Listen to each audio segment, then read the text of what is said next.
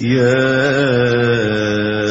أيها الذين آمنوا كتب عليكم الصيام كما كتب على الذين من قبلكم لعلكم تتقون اے لوگو، جو ایمان لائے ہو، تم پر روزے فرض کر دیے گئے، جس طرح تم سے پہلے انبیاء کے پیروں پر فرض کیے گئے تھے۔ اس سے توقع ہے کہ تم میں تقوی کی صفت پیدا ہوگی۔ اسلام کے اکثر احکام کی طرح روزے کی فرضیت بھی بتدریج عائد کی گئی۔ نبی صلی اللہ علیہ وسلم نے ابتدا میں مسلمانوں کو صرف ہر مہینے تین دن کے روزے رکھنے کی ہدایت فرمائی تھی، مگر یہ روزے فرض نہ تھے۔ پھر دو ہجری میں رمضان کے روزوں کا یہ حکم قرآن میں نازل ہوا، مگر اس میں اتنی رعایت رکھی گئی کہ جو لوگ روزے کو برداشت کرنے کی طاقت رکھتے ہوں اور پھر بھی روزہ نہ رکھیں، وہ ہر روزے کے بدلے ایک مسکین کو کھانا کھلا دیا کریں۔ بعد میں دوسرا حکم نازل ہوا اور یہ عام رعایت منسوخ کر دی گئی۔ لیکن مریض اور مسافر اور حاملہ یا دودھ پلانے والی عورت اور ایسے بڈھے لوگوں کے لیے جن میں روزے کی طاقت نہ ہو، اس رعایت کو بدستور باقی رہنے دیا گیا اور انہیں حکم دیا گیا کہ بعد میں جب عذر باقی نہ رہے تو قضا کے اتنے روزے رکھ لیں جتنے رمضان میں ان سے چھوٹ گئے ہیں۔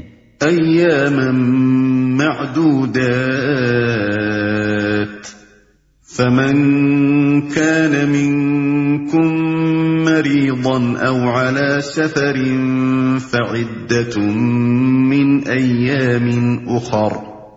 وعلى الذين يطيقونه فدية طعام مسكين. فمن تطوع خيرا فهو خير له. وَأَن تَصُومُوا خَيْرٌ لَكُمْ إِن كُنتُمْ تَعْلَمُونَ۔ چند مقرر دنوں کے روزے ہیں۔ اگر تم میں سے کوئی بیمار ہو یا سفر پر ہو، تو دوسرے دنوں میں اتنی ہی تعداد پوری کر لے۔ اور جو لوگ روزہ رکھنے کی قدرت رکھتے ہوں، پھر نہ رکھیں، تو وہ فدیہ دیں۔ ایک روزے کا فدیہ ایک مسکین کو کھانا کھلانا ہے۔ اور جو اپنی خوشی سے کچھ زیادہ بھلائی کرے، تو یہ اسی کے لیے بہتر ہے۔ لیکن اگر تم سمجھو، تو تمہارے حق میں اچھا یہی ہے۔ کہ روزہ رکھو۔ جو اپنی خوشی سے کچھ زیادہ بھلائی کرے۔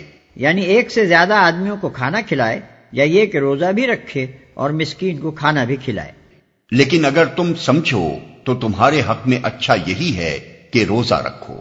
یہاں تک وہ ابتدائی حکم ہے جو رمضان کے روزوں کے متعلق دو ہجری میں جنگ بدر سے پہلے نازل ہوا تھا۔ اس کے بعد کی آیات اس کے ایک سال بعد نازل ہوئیں اور مناسبت مضمون کی وجہ سے اسی سلسلے بیان میں شامل کر دی گئیں۔ شهر رمضان الذي انزل فيه القرآن هدى للناس وبينات من الهدى والفرقان فمن شهد منكم الشهر فليصمه ومن كان مريضا او على سفر فعده من ايام اخر يريد الله بكم اليسر ولا يريد بكم العسر ولتكملوا العدة ولتكبروا الله على ما هداكم ولعلكم تشكرون. رمضان وہ مہینہ ہے جس میں قرآن نازل کیا گیا جو انسانوں کے لیے سراسر ہدایت ہے اور ایسی واضح تعلیمات پر مشتمل ہے جو راہ راست دکھانے والی اور حق و باطل کا فرق کھول کر رکھ دینے والی ہیں۔ لہذا اب سے جو شخص اس مہینے کو پائے اس کو لازم ہے کہ اس پورے مہینے کے روزے رکھے اور جو کوئی مریض ہو یا سفر پر ہو تو وہ دوسرے دنوں میں روزوں کی تعداد پوری کرے۔ اللہ تمہارے ساتھ نرمی کرنا چاہتا ہے، سختی کرنا نہیں چاہتا۔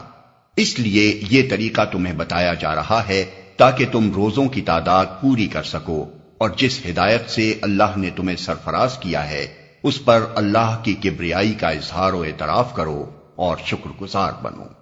اور جو کوئی مریض ہو یا سفر پر ہو، تو وہ دوسرے دنوں میں روزوں کی تعداد پوری کرے۔ سفر کی حالت میں روزہ رکھنا یا نہ رکھنا آدمی کے اختیار تمیزی پر چھوڑ دیا گیا ہے۔ نبی صلی اللہ علیہ وسلم کے ساتھ جو صحابہ سفر میں جایا کرتے تھے، ان میں سے کوئی روزہ رکھتا تھا اور کوئی نہ رکھتا تھا۔ اور دونوں گروہوں میں سے کوئی دوسرے پر اعتراض نہ کرتا تھا۔ خود آن حضرت صلی اللہ علیہ وسلم نے بھی کبھی سفر میں روزہ رکھا ہے اور کبھی نہیں رکھا ہے۔ ایک سفر کے موقع پر ایک شخص بدحال ہو کر گر گیا اور اس کے گرد لوگ جمع ہو گئے۔ نبی صلی اللہ علیہ وسلم نے یہ حال دیکھ کر دریافت فرمایا، کیا معاملہ ہے؟ عرض کیا گیا، روزے سے ہے۔ فرمایا، یہ نیکی نہیں ہے۔ جنگ کے موقع پر تو آپ حکمن روزے سے روک دیا کرتے تھے تاکہ دشمن سے لڑنے میں کمزوری لاحق نہ ہو۔ حضرت عمر کی روایت ہے کہ ہم نبی صلی اللہ علیہ وسلم کے ساتھ دو مرتبہ رمضان میں جنگ پر گئے۔ پہلی مرتبہ جنگ بدر میں اور آخری مرتبہ فتح مکہ کے موقع پر اور دونوں مرتبہ ہم نے روزے چھوڑ دیے۔ ابن عمر کا بیان ہے کہ فتح مکہ کے موقع پر حضور صلی اللہ علیہ وسلم نے فرما دیا تھا کہ دشمن سے مقابلہ درپیش ہے، روزے چھوڑ دو تاکہ تمہیں لڑنے کی قوت حاصل ہو۔ عام سفر کے معاملے میں یہ بات کہ کتنی مسافت کے سفر پر روزہ چھوڑا جا سکتا ہے، حضور کے کسی ارشاد سے واضح نہیں ہوتی۔ اور صحابہ کرام رضوان اللہ تعالی علیہ مجمعین کا عمل اس باب میں مختلف ہے۔ صحیح یہ ہے کہ جس مسافت پر عرف عام میں سفر کا اطلاق ہوتا ہے اور جس میں مسافرانہ حالت انسان پر تاری ہوتی ہے، وہ افطار کے لیے کافی ہے۔ یہ امر متفق علیہ ہے کہ جس روز آدمی سفر کی ابتدا کر رہا ہو، اس دن کا روزہ افطار کر لینے کا اسے اختیار ہے، چاہے تو گھر سے کھانا کھا کر چلے اور چاہے تو گھر سے نکلتے ہی کھا لے، دونوں عمل صحابہ سے ثابت ہیں۔ یہ امر کہ اگر کسی شہر پر دشمن کا حملہ ہو، تو کیا لوگ مقیم ہونے کے باوجود جہاد کی خاطر روزہ چھوڑ سکتے ہیں؟ علماء کے درمیان مختلف فی ہے۔ بعض علماء اس کی اجازت نہیں دیتے، مگر علامہ ابن تیمیہ نے نہایت قمی دلائل کے ساتھ فتوا دیا تھا کہ ایسا کرنا بالکل جائز اس پر اللہ کی کبریائی کا اظہار و اعتراف کرو اور شکر گزار بنو۔ یعنی اللہ نے صرف رمضان ہی کے دنوں کو روزوں کے لیے مخصوص نہیں کر دیا ہے، بلکہ جو لوگ رمضان میں کسی عذر شرعی کے بنا پر روزے نہ رکھ سکیں، ان کے لیے دوسرے دنوں میں اس کی قضا کر لینے کا راستہ بھی کھول دیا ہے، تاکہ قرآن کی جو نعمت اس نے تم کو دی ہے، اس کا شکر ادا کرنے کے قیمتی موقع سے تم محروم نہ رہ جاؤ۔ یہاں یہ بات بھی سمجھ لینی چاہیے کہ رمضان کے روزوں کو صرف عبادت اور صرف تقوا کی تربیت ہی نہیں قرار دیا گیا ہے۔ بلکہ انہیں مزید برآں اس عظیم الشان نعمت ہدایت پر اللہ تعالیٰ کا شکریہ بھی ٹھہرایا گیا ہے، جو قرآن کی شکل میں اس نے ہمیں عطا فرمائی ہے۔ حقیقت یہ ہے کہ ایک دانش مند انسان کے لیے کسی نعمت کی شکر گزاری اور کسی احسان کے اعتراف کی بہترین صورت اگر ہو سکتی ہے، تو وہ صرف یہی ہے کہ وہ اپنے آپ کو اس مقصد کی تکمیل کے لیے زیادہ سے زیادہ تیار کرے، جس کے لیے عطا کرنے والے نے وہ نعمت عطا کی ہو۔ قرآن ہم کو اس لیے عطا فرمایا گیا ہے کہ ہم اللہ تعالیٰ کی رضا کا راستہ جان کر خود اس پر چلیں اور دنیا کو اس پر چلائیں۔ اس مقصد کے لیے ہم کو تیار کرنے کا بہترین ذریعہ روزہ ہے۔ لہذا نزول قرآن کے مہینے میں ہماری روزہ داری صرف عبادت ہی نہیں ہے اور صرف اخلاقی تربیت بھی نہیں ہے، بلکہ اس کے ساتھ خود اس نعمت قرآن کی بھی صحیح اور موضوع شکر گزاری ہے۔ وَإِذَا سَأَلَكَ عِبَادِي عَنِّي فَإِنِّي قَرِيبٌ أُجِيبُ دَعْوَةَ الدَّاعِ إِذَا دَعَانِ فَلْيَسْتَجِيبُوا لِي وَلْيُؤْمِنُوا بِي لَعَلَّهُمْ يَرْشُدُونَ اور اے نبی، میرے بندے، اگر تم سے میرے متعلق پوچھیں تو انہیں بتا دو کہ میں ان سے قریب ہی ہوں۔ پکارنے والا جب مجھے پکارتا ہے، میں اس کی پکار سنتا اور جواب دیتا ہوں۔ لہذا انہیں چاہیے کہ میری دعوت پر لبیک کہیں اور مجھ پر ایمان لائیں۔ یہ بات تم انہیں سنا دو، شاید کہ وہ راہ راست پالے لہذا انہیں چاہیے کہ میری دعوت پر لبیک کہیں اور مجھ پر ایمان لائیں۔ یعنی اگرچہ تم مجھے دیکھ نہیں سکتے اور نہ اپنے حواس سے مجھ کو محسوس کر سکتے ہو، لیکن یہ خیال نہ کرو کہ میں تم سے دور ہوں۔ نہیں، میں اپنے ہر بندے سے اتنا قریب ہوں کہ جب وہ چاہے مجھ سے عرض معروض کر سکتا ہے، حتیٰ کہ دل ہی دل میں وہ جو کچھ مجھ سے گزارش کرتا ہے میں اسے بھی سن لیتا ہوں، اور صرف سنتا ہی نہیں، فیصلہ بھی صادر کرتا ہوں۔ جن بے حقیقت اور بے اختیار ہستیوں کو تم نے اپنی نادانی سے الہ اور رب قرار دے رکھا ہے، ان کے پاس تو تمہیں دوڑ دوڑ کر جانا پڑتا ہے، اور پھر بھی نہ وہ تمہاری شنوائی کر سکتے ہیں، اور نہ ان میں یہ طاقت ہے کہ تمہاری درخواستوں پر کوئی فیصلہ صادر کر سکیں۔ مگر میں کائنات بے پایا کا فرما روائے مطلق تمام اختیارات اور تمام طاقتوں کا مالک، تم سے اتنا قریب ہوں کہ تم خود بغیر کسی واسطے اور وسیلے اور سفارش کے براہ راست ہر وقت اور ہر جگہ مشتق اپنی عرضیاں پہنچا سکتے ہو۔ لہذا تم اپنی اس نادانی کو چھوڑ دو کہ ایک ایک بے اختیار بناوٹی خدا کے در پر مارے مارے پھرتے ہو۔ میں جو دعوت تمہیں دے رہا ہوں، اس پر لبیک کہہ کر میرا دامن پکڑ لو، میری طرف رجوع کرو، مجھ پر بھروسہ کرو اور میری بندگی و اطاعت میں آ جاؤ۔ یہ بات تم انہیں سنا دو شاید کہ وہ راہ راست پالے یعنی تمہارے ذریعے سے یہ حقیقت حال معلوم کر کے ان کی آنکھیں کھل جائیں اور وہ اس صحیح رویے کی طرف آ جائیں جس میں ان کی اپنی ہی بھلائی ہے۔ أحل لكم ليلة الصيام الرفث إلى نسائكم هن لباس لكم وأنتم لباس لهن علم الله أنكم كنتم تختانون أنفسكم فتاب عليكم وعفى عنكم فالآن باشروهن وابتغوا ما كتب الله لكم وكلوا واشربوا حتى يتبين لكم الخيط الأبيض من الخيط الأسود من الفجر ثم أتموا الصيام إلى الليل ولا تباشروهن وأنتم عاكفون في المساجد تلك حدود الله فلا تقربوها كذلك يبين الله آياته للناس لعلهم يتقون. تمہارے لیے روزوں کے زمانے میں راتوں کو اپنی بیویوں کے پاس جانا حلال کر دیا گیا ہے۔ وہ تمہارے لیے لباس ہیں اور تم ان کے لیے۔ اللہ کو معلوم ہو گیا کہ تم لوگ چپکے چپکے اپنے آپ سے خیانت کر رہے تھے، مگر اس نے تمہارا قصور معاف کر دیا۔ اور تم سے درگزر فرمایا، اب تم اپنی بیویوں کے ساتھ شب باشی کرو اور جو لطف اللہ نے تمہارے لیے جائز کر دیا ہے، اسے حاصل کرو۔ نیز راتوں کو کھاؤ پیو، یہاں تک کہ تم کو سیاہی شب کی دھاری سے سپیدہ صبح کی دھاری نمایاں نظر آ جائے۔ تب یہ سب کام چھوڑ کر رات تک اپنا روزہ پورا کرو۔ اور جب تم مسجدوں میں موتقف ہو تو بیویوں سے مباشرت نہ کرو۔ یہ اللہ کی باندھی ہوئی حدیں ہیں۔ ان کے قریب نہ پھٹکنا اس طرح اللہ اپنے احکام لوگوں کے لیے بسراہت بیان کرتا ہے۔ توقع ہے کہ وہ غلط رویے سے بچیں گے۔ وہ تمہارے لیے لباس ہیں اور تم ان کے لیے۔ یعنی جس طرح لباس اور جسم کے درمیان کوئی پردہ نہیں رہ سکتا بلکہ دونوں کا باہمی تعلق و اتصال بالکل غیر منفق ہوتا ہے اسی طرح تمہارا اور تمہاری بیویوں کا تعلق بھی ہے۔ جو لطف اللہ نے تمہارے لیے جائز کر دیا ہے اسے حاصل کرو۔ ابتدا میں اگرچہ اس قسم کا کوئی صاف حکم موجود نہ تھا کہ رمضان کی راتوں میں کوئی شخص اپنی بیوی سے مباشرت نہ کرے، لیکن لوگ اپنی جگہ یہی سمجھتے تھے کہ ایسا کرنا جائز نہیں ہے۔ پھر اس کے ناجائز یا مکرو ہونے کا خیال دل میں لیے ہوئے بسا اوقات اپنی بیویوں کے پاس چلے جاتے تھے۔ یہ گویا اپنے ضمیر کے ساتھ خیانت کا ارتکاب تھا اور اس سے اندیشہ تھا کہ ایک مجرمانہ اور گناہ گارانہ ذہنیت ان کے اندر پرورش پاتی رہے گی۔ اس لیے اللہ تعالیٰ نے پہلے اس خیانت پر تنبی فرمائی اور پھر ارشاد فرمایا کہ یہ فعل تمہارے لیے جائز ہے لہذا اب اسے برا فعل سمجھتے ہوئے نہ کرو بلکہ اللہ کی اجازت سے فائدہ اٹھاتے ہوئے قلب و ضمیر کی پوری تہارت کے ساتھ کرو۔ راتوں کو کھاؤ پیو۔ اس بارے میں بھی لوگ ابتدان غلط فہمی میں تھے۔ کسی کا خیال تھا کہ عشاء کی نماز پڑھنے کے بعد سے کھانا پینا حرام ہو جاتا ہے اور کوئی یہ سمجھتا تھا کہ رات کو جب تک آدمی جاگ رہا ہو کھا پی سکتا ہے۔ جہاں سو گیا پھر دوبارہ اٹھ کر وہ کچھ نہیں کھا سکتا۔ یہ احکام لوگوں نے خود اپنے ذہن میں سمجھ رکھے تھے اور اس کی وجہ سے بسا اوقات بڑی تکلیفیں اٹھاتے تھے۔ اس آیت میں انہی غلط فہمیوں کو رفع کیا گیا ہے۔ اس میں روزے کی حد طلوع فجر سے لے کر غروب آفتاب تک مقرر کر دی گئی اور غروب آفتاب سے طلوع فجر تک رات بھر کھانے پینے اور مباشرت کرنے کے لیے آزادی دے دی گئی۔ اس کے ساتھ نبی صلی اللہ علیہ وسلم نے سحری کا قاعدہ مقرر فرما دیا تاکہ طلوع فجر سے عین پہلے آدمی اچھی طرح کھا پی لے۔ سپیدہ صبح کی دھاری نمایاں نظر آ جائے۔ اسلام نے اپنی عبادات کے لیے اوقات کا وہ معیار مقرر کیا ہے، جس سے دنیا میں ہر وقت، ہر مرتبہ و تمدن کے لوگ ہر جگہ اوقات کی تعین کر سکیں۔ وہ گھڑیوں کے لحاظ سے وقت مقرر کرنے کے بجائے ان آثار کے لحاظ سے وقت مقرر کرتا ہے جو آفاق میں نمایاں نظر آتے ہیں۔